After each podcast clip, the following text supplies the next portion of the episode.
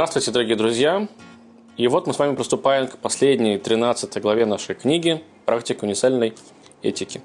И мы поговорим о природе, а точнее о нашем взаимоотношении с этой самой природой.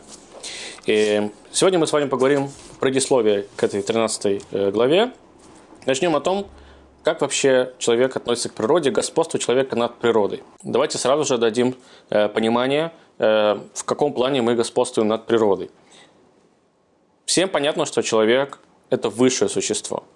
Всем понятно, что живые существа, которые есть вокруг нас, это живые существа, это такие же творения Всевышнего, но мы все-таки с вами более разумны, по крайней мере, я надеюсь на это, да, и намного выше стоим в этой всей э, э ступеньке. Но наше отношение к природе, оно, во-первых, э, откуда вот это господство? Потому что сам Всевышний дал нам это господство. Как он нам говорит, что наполни землю и господствует над ней, это Всевышний говорит э, людям, как раз-таки, которые только что были сотворены на земле. Поэтому у нас есть право лично от него управлять этой землей, этой природой. Это первое. И второе, чтобы вы понимали, например, э, в пищу животные как таковые – были разрешены человеку, и использование животных для одежды было разрешено только после потопа. До потопа у человека не было разрешения убивать животное ради пищи, либо э, для того, чтобы сделать из его шкур э, одежду. Ради всех остальных, как, например, жертвы, это отдельная история. Но есть начали просто убивать коровку и барашка только после потопа. Это разрешение появилось. Также еще во время Ноаха э, появился вот этот запрет об употреблении в пищу части живого животного. Да? То есть, когда взята часть от еще живого животного. И по природе самой э, видно, что человек имеет право господствовать над этим миром. Э, это двоякая история. Во-первых, только человек наделен способностью воспринимать божественность и ценности, и что такое мораль, и так далее, и так далее. И если уж только человек, в отличие от животного, да, которые обычно живут только инстинктами, наделен такой способностью, понятно, что именно человеку нужно э, как раз-таки дать право господствовать над э, природой. Однако, когда это право э, может находиться у человека, только в том случае, если он действительно полноценно представляет здесь, в этом мире, э, Всевышнего. Мы с вами созданы по образу подобию Всевышнему, и поэтому пока мы вот этот образ и подобие еще поддерживаем, ведем себя согласно этому образу и подобию, тогда мы имеем право, собственно, здесь что-то делать, исправлять этот мир, работать над этим миром. В тот момент, когда человек уже ведет себя морально, он лишается этого господства. Это абсолютно точно, это абсолютно понятно, я думаю, каждому из нас. Общая задача исправления этого мира, она лежит на нас с вами, как на представителей Всевышнего здесь, в, да, в этом, в, здесь внизу. Эм, и понятно, что мир пока еще не в том виде, в котором Всевышний его задумывал. Почему это понятно? Потому что, к сожалению, изначально, когда была сотворена земля, она должна была плодоносить. Любые деревья должны были приносить плоды, которые можно было есть. Мы с вами видим, что это не так. Э, мы с вами видим, что животные э, употребляют друг друга в пищу. Это тоже не должно было быть э, так по замыслу Всевышнего. И до тех пор, пока это так, это явные признаки того, что что-то в этом мире работает неправильно.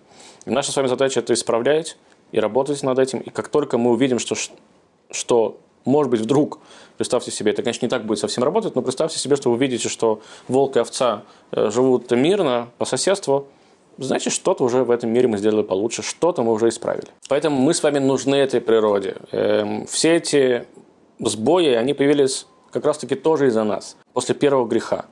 Именно после него вся эта история начала работать не так, как Всевышний задумывал. Поэтому на нас лежит ответственность все это исправить. Но Всевышний обещает, что когда это будет исправлено, действительно мир будет намного лучше. Как э, само Писание говорит, как об этом говорит пророк, «И волк будет жить рядом с овцой, и леопард будет лежать с козленком, и телец, и молодой лев, и вол будут идти вместе.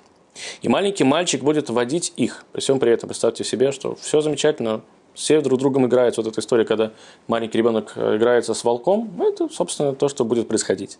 И пастись будут корова с медведем, детеныши их лежать будут вместе, и лев будет есть солому, как вол, не будет есть другого животного. И будет играть грудной младенец над норою кобры, и отнятый от груди дитя протянет руку к свою к логово гадюки, ничего с ним не произойдет. И не будет делать зла, и не будут губить над всей моей святой горе – ибо полна будет земля знанием Господа, как полно море водами. Это то, что нам обещает Всевышний через пророков. И это то, что изначально было задумано самим Всевышним. И если мы с вами здесь живем, мы должны так сделать, чтобы это произошло. И Всевышний в Писании, э, в, э, в Икре, в третьей книге э, Торы, собственно, так и говорит сам. «Я, Господь, уничтожу хищников с земли». Как объясняют это комментаторы, что хищные животные будут уничтожены не то, что они перестанут существовать, они просто перестанут быть хищными. Волк будет жить, лев будет жить, просто питаться они не будут другими животными. Хищными по своей сути, вот этими э, агрессивными, они перестанут быть. Понятно, что кто все это сделает, сделает это все Всевышний своей рукой, потому что это не в наших силах.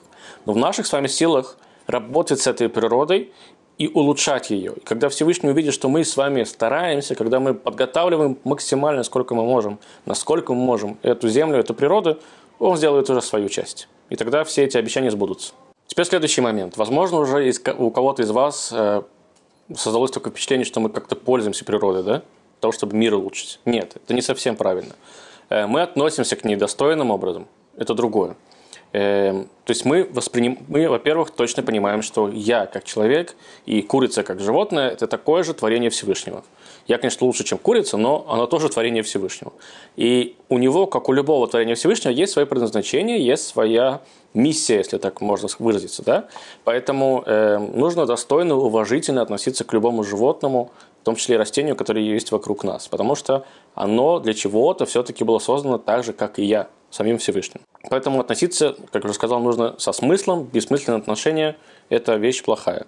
Э, поэтому иногда, например, э, если мы видим, что какое-то животное находится на стадии вымирания, к нему нужно относиться более э, как-то аккуратно, да, более внимательно. Если, например, вдруг станет такое случится, что в мире осталось очень много баран, очень мало баранов, да, я сейчас говорю не, вы понимаете, да, я говорю о животных, то надо к этим баранам будет просто прекратить их есть делать так, чтобы они развивались, чтобы они появлялись дальше, дальше, дальше. Э, значимость того, что Всевышний э, да, как бы дал человеку владеть этим миром, господствовать над ним, это не означает, что э, животные тоже находятся на таком же уровне, как и человек. Нет, не про эту историю.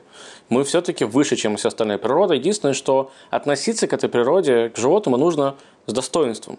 Э, да, и если человеку нужно будет есть и у нас есть с вами на это разрешение, мы имеем право убивать животных ради пищи, да, либо ради одежды, не просто так, потому что нам это нравится, то это наше желание человека, оно превалирует над э, той историей, что животное должно жить. К сожалению, уж извините.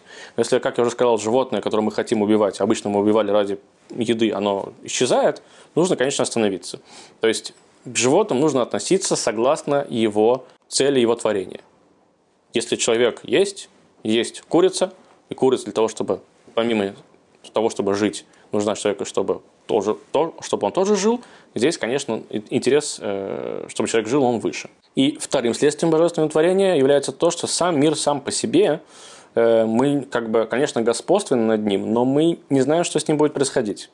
Нет ни одной науки, которая бы точно нам дала Э, дала бы точное понимание того, как мир будет развиваться через тысячу, через две тысячи лет. Да? Есть какие-то предположения, или мы можем эти предположения делать на очень короткие сроки, на ближайшее время, но надолго мы ничего не знаем, как этот мир будет развиваться. Знает только сам Всевышний, который этот мир, собственно, и сотворил. Поэтому мы можем этим миром управлять, мы можем как-то его контролировать, но выводить его на какие-то новые русла, сказать, что мы абсолютно точно здесь рулим, у нас не получится. Мы с вами не Господь Бог. Эм, мы лишь должны минимализировать свой вот этот вред э, от наших действий, которые иногда могут быть э, принесены да, для этого мира. Это единственное, что мы с вами можем. И относиться к этому миру э, уважительно. Но управлять им в том плане, как человек управляет автомобилем, конечно же, нет.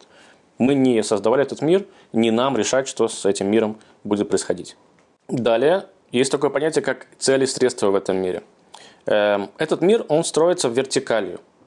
Есть вертикаль, как есть пищевая э, цепочка, да, что человек находится на вершине этой пищевой цепочки, также есть вертикаль и духовная, и физическая.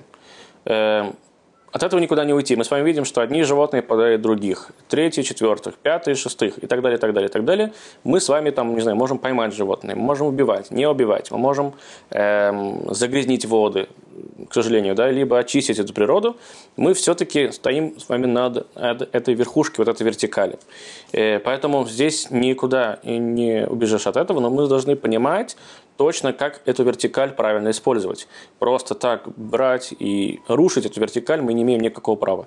Сам Всевышний эту вертикаль изобрел, и он находится над нами уже в своей мы, конечно, верхушка этой, этой э, вертикали, да, но построил и над этой верхушкой сам Всевышний. И забегая вперед, мы с вами знаем, что эта вертикаль, она исчезнет, когда мир будет в том виде, в котором он должен изначально был э, работать.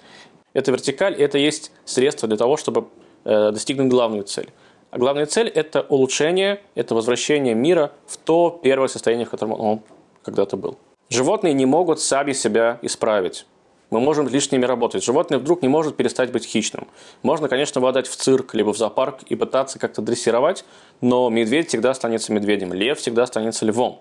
Ибо нужно мясо для того, чтобы есть. А мы с вами в этом мире как раз-таки можем помочь льву через нашу работу с этим миром перестать быть хищным. Он будет таким добрым, хорошим львом. Есть мнение, что вот этот новый мир, который когда он наступит, мессианский мир, да, лучший мир, правильный, хороший мир – точнее даже не лучшее, а правильный, просто правильный мир, эм, что есть мнение, что когда он наступит, не будет у нас с вами разрешение, которое сегодня есть, э, убивать животного для того, чтобы есть его, либо использовать его шкуру в одежды. Что мы снова с вами все станем вегетарианцами, грубо говоря. Да? Э, животные будут жить с нами наравне, как и жили раньше. И поэтому, конечно, нужно, э, раз уж мы говорим, что это природа, это все-таки средство для цели, с этим средством нужно обращаться подобающие. Мусор э, после еды, который мы с вами использовали для того, чтобы жить, чтобы работать с этим миром, нужно утилизировать. Нужно придумывать так, чтобы не портить эту природу, в которой мы, собственно, с вами живем. Делать так, чтобы воды были чистые, чтобы земля была чистая. В конце концов, использовать мусорки, дорогие мои друзья. Я не могу сказать лично за себя, что я как-то там разделяю мусор, либо я переживаю за экологию, но мне кажется, что если есть ведро на улице мусорная, то мусор должен оказаться там. Это лишь мельчайшая, э, это маленькая вещь, которую я со своей стороны могу сделать. Просто уважительно относиться к тому миру, к тому городу, в той планете, в которой мы с вами все живем. Это было лишь небольшое предисловие. Давайте я вам коротко просто расскажу, о чем будут идти речь в следующих главах. Далее мы с вами поговорим об использовании природы для нужд человека, да, эм, чтобы сделать минимальное то есть, как бы, когда мы пользуемся этой природой, чтобы минимализировать наш вред. Эм, далее мы будем с вами говорить о дополнительных э, уровнях заботы о животных и природе. После этого мы с вами поговорим об ограничениях в использовании природы в виде запрета на скрещивание различных видов животных. Такое тоже существует. И закончим мы с вами э, подробным смотрением библейского запрета об употреблении э, в пищу части, взятой от живого животного. До новых встреч, дорогие друзья!